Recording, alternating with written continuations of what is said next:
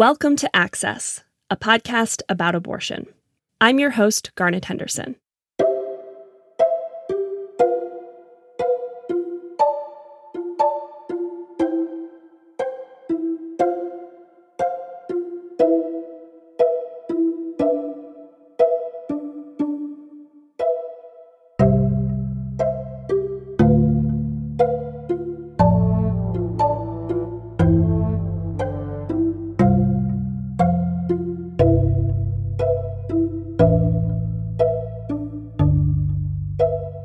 Last week, you met Dr. Meera Shah, who guided us through what actually happens during an abortion.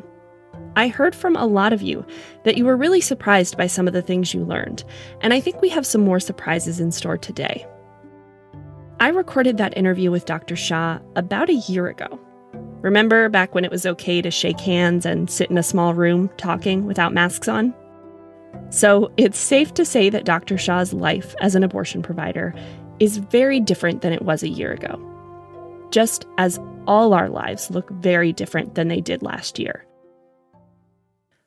When the pandemic began, it became more challenging to access medical care, including abortion, everywhere. But in the United States, baseline access to abortion varies dramatically depending on where you live.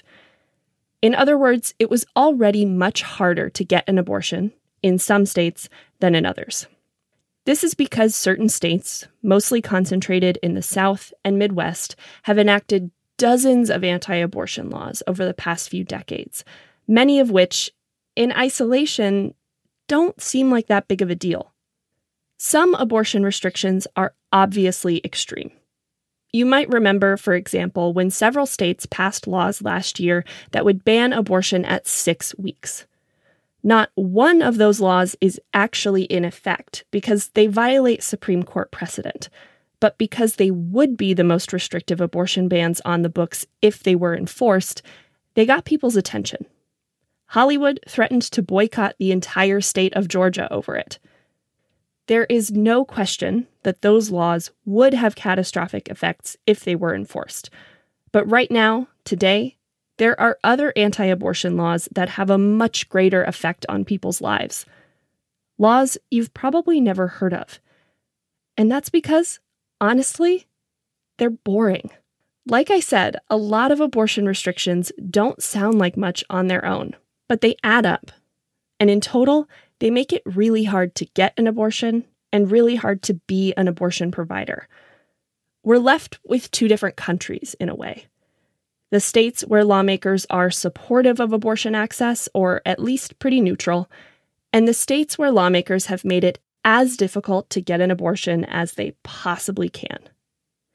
Today, I want to show you how all these boring, under the radar abortion restrictions add up to be really consequential, and how the pandemic has widened this gulf between supportive and restrictive states even further. We're going to start in New York with Dr. Shah, who, as a reminder, is the chief medical officer of Planned Parenthood Hudson Peconic. New York is a state that is very supportive of abortion access, but it was also the state hardest hit by COVID 19 early on. It all happened really quickly. Within the first few weeks of March, we started to hear that cases were being diagnosed, people are being hospitalized. And in fact, New Rochelle, which is a town just north of New York City, became a hotspot for the virus. And that's actually where one of my health centers is. So we had to act fast. The need for abortion doesn't just stop in a crisis.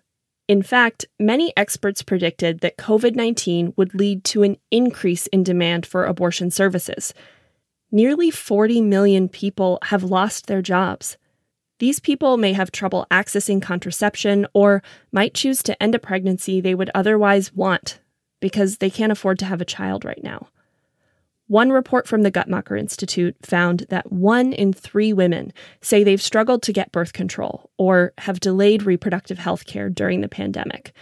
The survey found that Black, Latinx, queer, and low income women have been disproportionately affected people of color, low income people were the first ones to lose their jobs and their kids were at home and you know people were losing their health insurance so people were coming to the health centers because they were like well i don't know how long i'm going to have um, health insurance.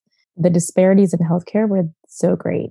They've always been great, unfortunately, but it became that much more apparent during the pandemic. So Dr. Shah and her team raced to make as many services as possible available via telemedicine. Think it was about 72 hours, 48 72 hours. We rolled out an entire telehealth platform to deliver healthcare. It's probably the hardest I've ever worked because not only did we have to make sure that the technology was up and running, but we had to make sure that our clinical protocols were adapted to be delivered um, in a remote fashion. This included medication abortion. And if you haven't listened to our first episode, now would be a great time to go back and do that. We're going to be talking a lot about medication abortion today, and that first episode has all the details about what it is and how it works. Okay, so Dr. Shah was able to try something that was new for her health centers they began offering some patients what's called a no touch or no test medication abortion. This is when a provider screens someone for medication abortion in a telehealth visit with no in person testing. All the major professional organizations in this area, like the American College of Obstetricians and Gynecologists and the National Abortion Federation, agree that this no test protocol is a safe way to provide first trimester abortion care. But before the pandemic, it wasn't common in the US. Here's how it works. In order to be sure that medication abortion will be a safe and effective option, there are two most important pieces of information a provider needs. First, they need to know how pregnant their patient is. Second, they need to be confident that this person does not have an ectopic pregnancy. That's a pregnancy occurring outside the uterus. Traditionally, these two pieces of information are confirmed with an ultrasound. But the thing is, ultrasound isn't actually necessary in most cases. A provider can figure this stuff out via telehealth. Pregnancies are typically dated from the first day of a person's last menstrual period, which is a date that most menstruating people will either know or be able to look back at their calendar and figure out. Even if a provider were to do an ultrasound, they'd still be asking the patient the first day of their last menstrual period and usually dating the pregnancy based on that. So, if someone can't recall that date within a reasonable margin of error, maybe because they have really irregular periods or they were using a method of birth control that made their period go away, then they do need to come in for an ultrasound. Likewise, if a person is experiencing any symptoms like unusual abdominal pain or cramping, or they have other risk factors for ectopic pregnancy, they need an in person exam. But as long as the provider is confident about these two things after talking to the patient number one, how pregnant they are, and number two, no ectopic pregnancy they ask some other screening questions, just like when prescribing any medication. And as long as everything checks out, they prescribe the pills, the patient comes to pick them up, takes them at home, and has a 24 hour number to call if they have any questions or concerns. I mean, I had a patient who is a, an emergency responder working on the front lines, and she was sitting in her ambulance on her break and, you know, getting her care via telehealth. And we screened her for medication abortion and then the visit took about 10, 15 minutes. And then she drove her ambulance to the health center to pick up the meds. And, you know, she was able to continue on her shift and continue helping answer emergency calls for, for a lot of sick COVID patients. So, you know, we've been able to see some literal heroes on the front line who also need healthcare, which is really cool. This no test protocol is new in the US, but telemedicine abortion actually is not. Here's a little history. In 2008, in Iowa, Planned Parenthood debuted what's called a site to site telemedicine model. Researchers who reviewed this program found that medication abortion prescribed via telemedicine was just as safe as medication abortion prescribed in person, so now this model is used at Planned Parenthood affiliates in at least 10 states, as well as at independent clinics that are not affiliated with Planned Parenthood. To learn more about how site to site telemedicine works, I spoke with Leah Coplon. Leah is a certified nurse midwife and the program director at Maine Family Planning, which has really been a telemedicine pioneer. We actually, back in 2014, started a small pilot doing telehealth medication abortions, and there were just a handful of states doing them at that time. And we started in our most rural counties in the state. And we did a model where patients would go to their local clinic, and we have 18 clinics around Maine, and they would go get everything they needed there in terms of ultrasound, any lab work, they would go through the informed consent and get all the instructions for a medication abortion. And then when it was time to actually swallow the pill, they would connect via telehealth with our physician who was at our main clinic and the Augusta site. And we did that for about one year as a pilot in these very rural counties. And then we expanded to all of our clinics statewide, so all 18 clinics in 2016. So in 2016, people in Maine could go to any of their local Maine family planning clinics. They could get everything they needed and then connect via video conference with a physician, actually swallow the pill, and then go home and do their medication abortion. You might be thinking that this doesn't really sound like telemedicine because it still involves going to a clinic in person. But here's the thing 87% of US counties have no abortion provider and this shortage is particularly acute in rural areas. Most abortion providers actually travel between multiple locations, and in some cases across state lines, to provide care to more people. A lot of clinics only have an abortion provider on site one or two days a week.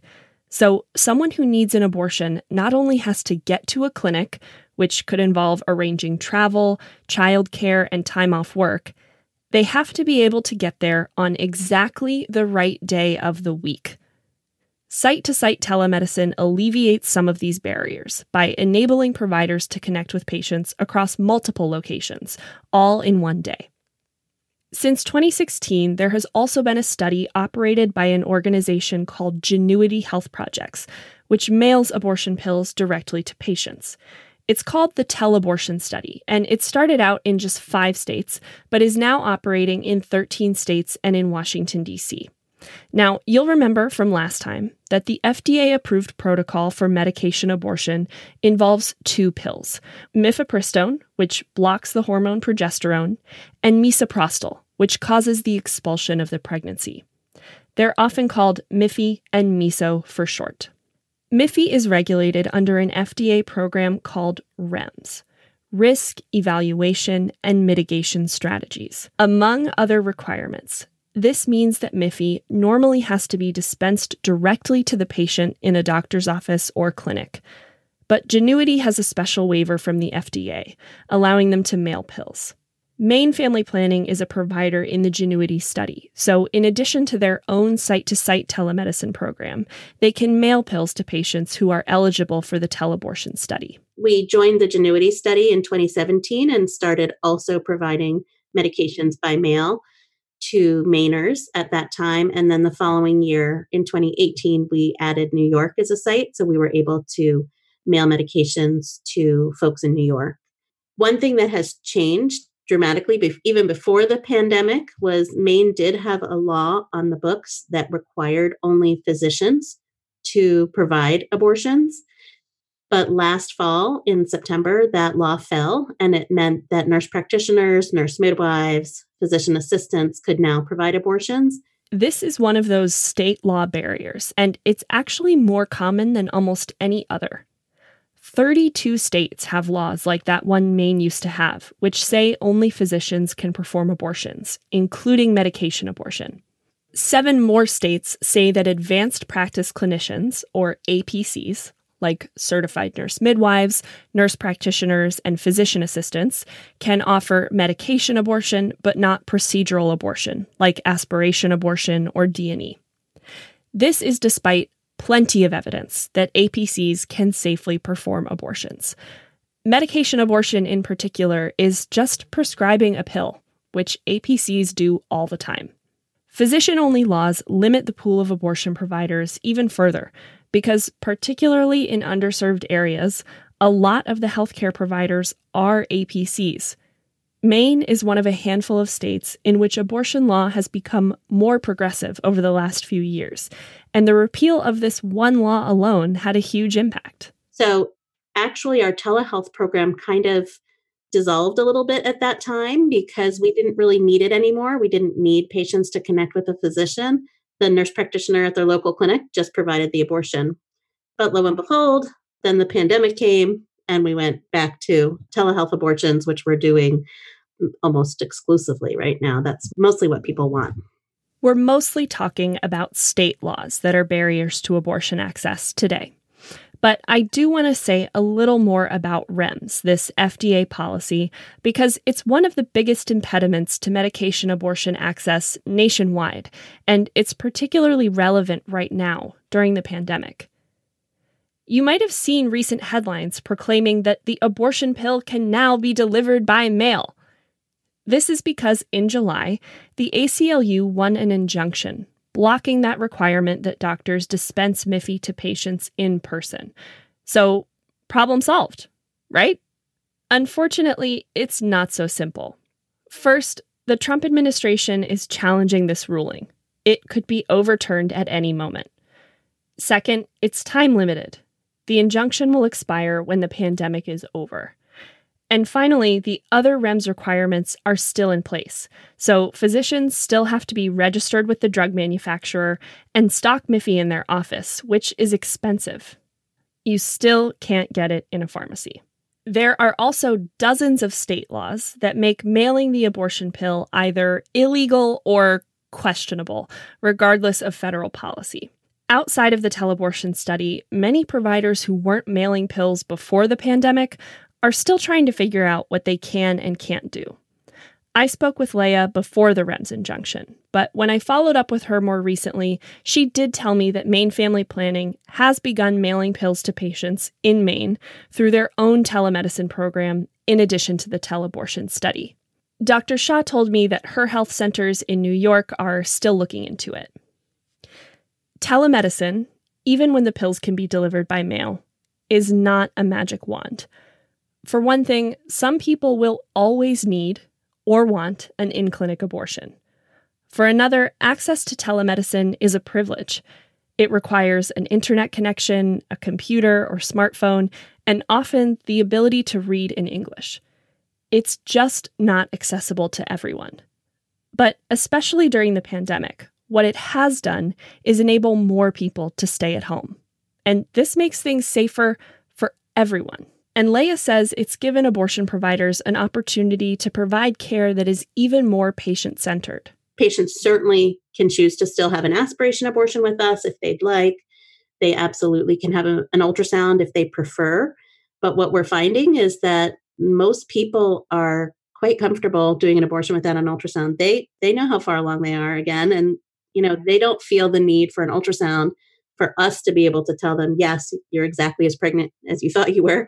So uh, that that's been the thing that's been really interesting to me is to realize how much that ultrasound was our need and not necessarily patient's need. So because they practice in supportive states, Leah and Dr. Shah have had the flexibility during the pandemic to innovate and do what they can to make it easier for their patients to get abortions. But what about providers in those other states where it was already much harder to get an abortion. We're diving into that next.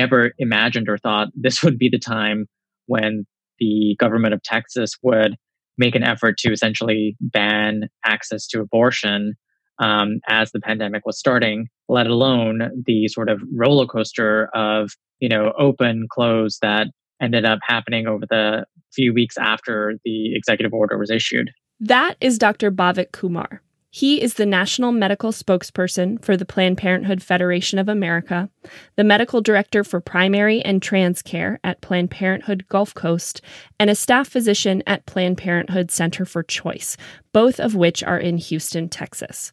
So, back in March, things looked very different in Texas than they did in New York or Maine. On March 22nd, Texas Governor Greg Abbott issued an executive order banning non essential medical procedures. This wasn't that unusual. It happened in a lot of states. But what was different in Texas was that the order included all abortions, except those necessary to preserve the health or life of a pregnant person. Providers were warned that if they violated the order, they could face fines of up to $1,000 or 180 days in jail. A group of abortion providers, represented by the Center for Reproductive Rights, quickly sued to block the ban. They argued that abortion is time sensitive and essential. First, they succeeded. A federal district court judge granted a temporary restraining order, blocking enforcement of the abortion ban. But then, the Fifth Circuit Court of Appeals stayed and eventually overturned that restraining order, siding with the state of Texas no abortions. Next, the district court judge issued another, more narrow restraining order, allowing medication abortions and abortions for people who would be past the gestational age limit in Texas if they were forced to wait until the ban expired. The Fifth Circuit narrowed that order further, blocking medication abortion, but still allowing abortions for people who were close to the gestational limit. But then the Fifth Circuit reversed itself, allowing medication abortions to go ahead and then the Fifth Circuit reversed itself again, allowing Texas to ban nearly all abortions. Finally, and somewhat anticlimactically, on April 21st, Governor Abbott's order expired, and abortion providers were able to resume normal operations the next day. Are you confused?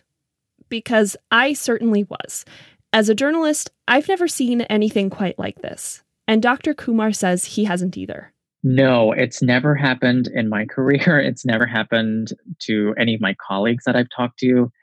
Those of us who, you know, provide abortions and are in this work in some capacity, we know a lot about the world of abortion access when things weren't legal. We talk about the pre Roe days. And a lot of my mentors who provided medicine talked about it at that time when abortion wasn't legal and the things that they had to do. And I never thought I would see that in my lifetime, right? And so to to be faced with the reality that okay, now for some unknown amount of time abortion is going to be unavailable for people in the state and they'll have to travel out of state and so many of the things that I had heard happen before Roe were starting to happen in Texas. And so it was just very surprising, very traumatic is, is the word that I would use for me and for other providers because we were facing, you know, if we decided to move forward and help our patients with the care that they needed, the consequences were, you know, a, a fine, six months in jail, and potentially losing our license. And so it's unfathomable to think that all of those things could happen because I'm providing healthcare for people that need it. And then, you know, on the other side, there's there's people that are coming to us and saying that they need help, that they can't be pregnant, and are expecting us to help them. And that's what we do. And so again, I think it was traumatic for patients as well because we didn't have answers for them, right? The options at the time were we're not sure when we're going to open again, if we'll be able to open. And the other thing you can consider is traveling out of state at a time when we were in the early stages of the pandemic. Advice was from health experts to not travel, especially not travel hundreds of miles to another state. And then folks that are accessing abortion are already facing so many barriers like trying to find childcare, time off work if they have a job, um, and navigating all of that on top of having to travel hundreds of miles just didn't make any sense. Other states, Oklahoma, Alaska, Arkansas, Louisiana, Mississippi, Alabama, Tennessee, West Virginia, Ohio, and Iowa, also attempted to temporarily ban abortion around the same time. Most of these bans were blocked pretty quickly, though Arkansas did manage to enforce a rule requiring that patients have a negative COVID 19 test no more than 48 hours before having an in clinic abortion, when virtually no facilities in the state were willing or able to do that testing. But nowhere did clinics open and close and open and close as many times as they did in Texas. And this created a huge amount of confusion. At that time, we opened and closed a total of eight times. So eight times. Eight times, exactly. So a number of patients were essentially just strung back and forth and left with a lot of confusion. There's one patient in particular that I remember, and I saw this patient right before the executive order was issued. And unfortunately, this patient had to come into the health center a total of five times. And the first time I saw her, you know, we, I think we connected over I don't remember if it was a mask or if it was a hat, but there's just something that they were wearing and we were just talking about it. And, you know, I, I knew that I was going to see her the next day, but that was the first time that we had to shut down the health center.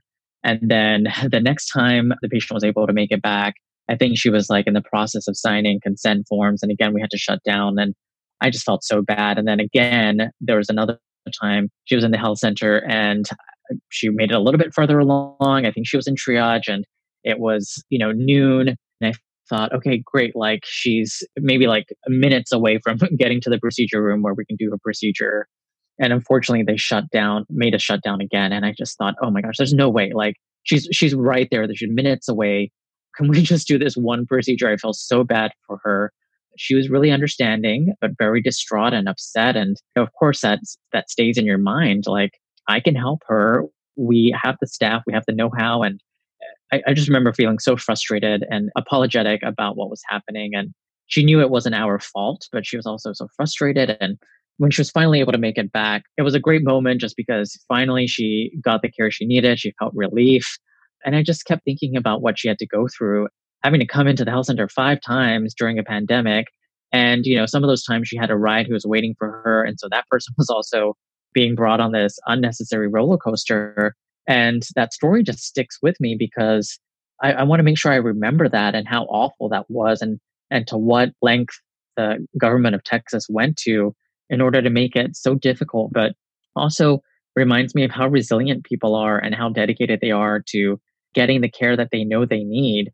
Dr. Kumar said that for up to two months after his clinic was able to reopen, he was still seeing patients who had been forced to wait for abortions. In fact, in the three weeks after the ban expired, providers across Texas reported a significant increase in the number of patients who needed abortions later in pregnancy. The Planned Parenthood Center for Choice, where Dr. Kumar works, saw a 28% increase in abortions after 10 weeks. At Southwestern Women's Surgery Center in Dallas, there was a 57% jump in second trimester abortions. Requiring people to delay abortions like this forced them to stay pregnant when they didn't want to be, and it took away some of their choices. Remember, medication abortion is only FDA approved for up to 10 weeks pregnancy, and Texas law requires abortion providers to follow that protocol to the letter. So, anyone who was forced to wait until after 10 weeks was forced into having an in clinic procedure during a pandemic. And once you get into the second trimester, abortions are more expensive, and there are fewer places you can go to get one. On top of all that, abortion clinics in Colorado, New Mexico, Nevada, and Alabama reported an influx of patients from Texas in March and April. So, this ban cut off abortion access for some people, and it really did drive others to travel across state lines at a time when, for everyone's safety, they should have been able to stay close to home. But clinics in Texas are open again, and the pandemic isn't over. So, can Dr. Kumar give his patients the opportunity to stay home and have a no test medication abortion? Not so fast. Providing abortion care in Texas, I always see confusion among patients, right? Because there's so many things that we have to navigate. There's so many things that we have to say that the state makes us say, and then we, you know, follow it up with more up to date evidence sometimes patients will ask me something is this an option? My friend who lives in perhaps another state was able to access their abortion in this way. Is that an option for me? And so then I have to explain what the laws are here and how medically those things probably are an option for them. But because we live in Texas, we're not able to do those things. For starters, Texas is one of 18 states that outlaws telemedicine abortion. You have no choice but to see a doctor face to face. It is also one of 26 states that requires an ultrasound. And not only that, Texas has a mandatory delay of 24 hours after the ultrasound. So, visit number one, you have to go to a clinic in person, have your ultrasound, and listen to the provider recite a state mandated script that includes medically inaccurate information. That's what Dr. Kumar is talking about when he says the state makes him say certain things. Then you have to wait at least 24 hours and come back for a second visit to actually have the abortion. And the doctor who does your ultrasound and reads you the script has to be the same one to do the procedure or give you the medication. So you better hope you have time in your schedule to get to the clinic on two days when the same doctor is there. And there are extra rules for medication abortion. Texas is one of the most restrictive states in the country when it comes to medication abortion.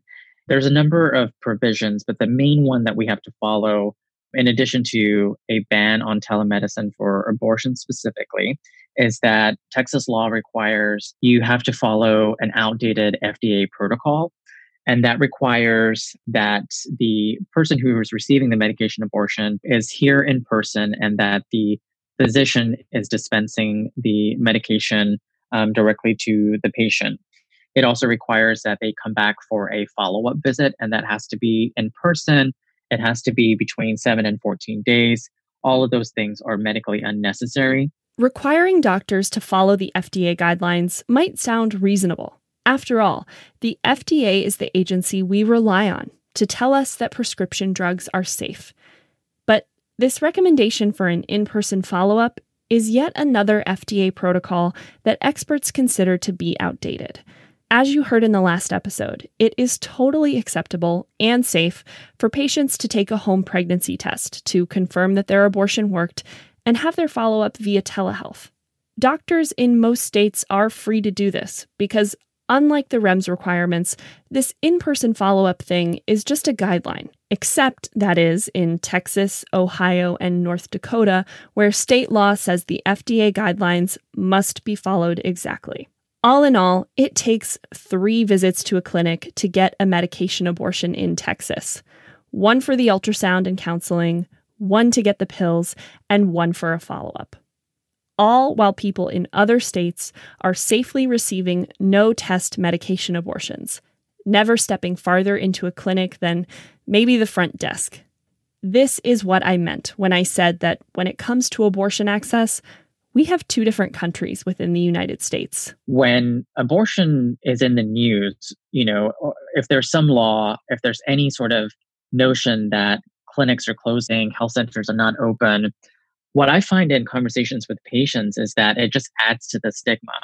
It's really difficult for a lot of folks who are living their everyday lives to keep up with what's happening with abortion access until they find themselves in a situation where they need access and they may remember they saw something in the news and they're not quite sure what it means but their main concern and i hear this from my patients all the time is can i still get an abortion everyone i spoke with for today's episode pointed out that people seeking abortions are more likely to be people of color and more likely to be poor or low income these marginalized communities bear the brunt of all abortion restrictions and they've also been the hardest hit by the pandemic. And I think, you know, for the folks that are listening, just thinking about how much longer this pandemic is going to last and not knowing what the future holds, I think it's certainly possible that things could get worse. And again, it's those communities and those people that will feel the consequences of that in a more profound way. And I think that's just important for folks that value access to abortion to keep in mind. One of the reasons why anti abortion lawmakers have thrown so many excessive regulations at medication abortion is because it has the potential to change everything. Imagine if any doctor could just write you a prescription for the abortion pill and you could go pick it up in a pharmacy. You could just get an abortion from your family doctor. No need to jump through any of the hoops you've heard about today. Weirdly enough, the pandemic has gotten us closer to that than ever before but only in some states. The other thing about medication abortion, just like everything else, you can find those pills on the internet.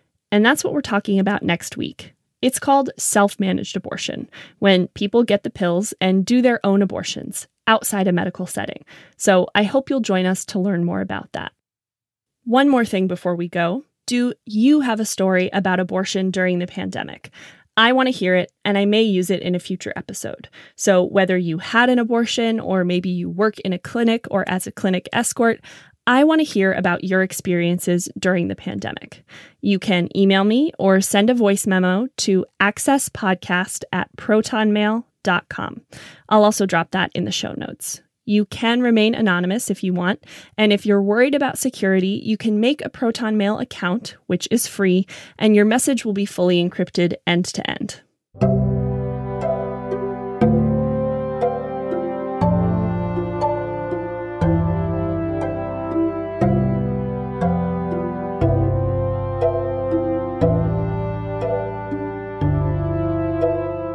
Access is produced by me, Garnet Henderson. Our music is by Lily Sloane, and our logo is by Kate Ryan. Many thanks to today's guests, as well as to Dr. Daniel Grossman. You can subscribe to Access wherever you get your podcasts and follow us on Instagram and Twitter at AccessPod. A full transcript of this episode is available on our website, a podcast about abortion.com. This is a fully independent production, and if you're able to support the show, it would make a huge difference. You can contribute by visiting glow.fm slash a podcast about abortion. That's also linked in the show notes. You can also really help out by leaving a rating or review, and please share the show with your friends. Thanks, and see you next time.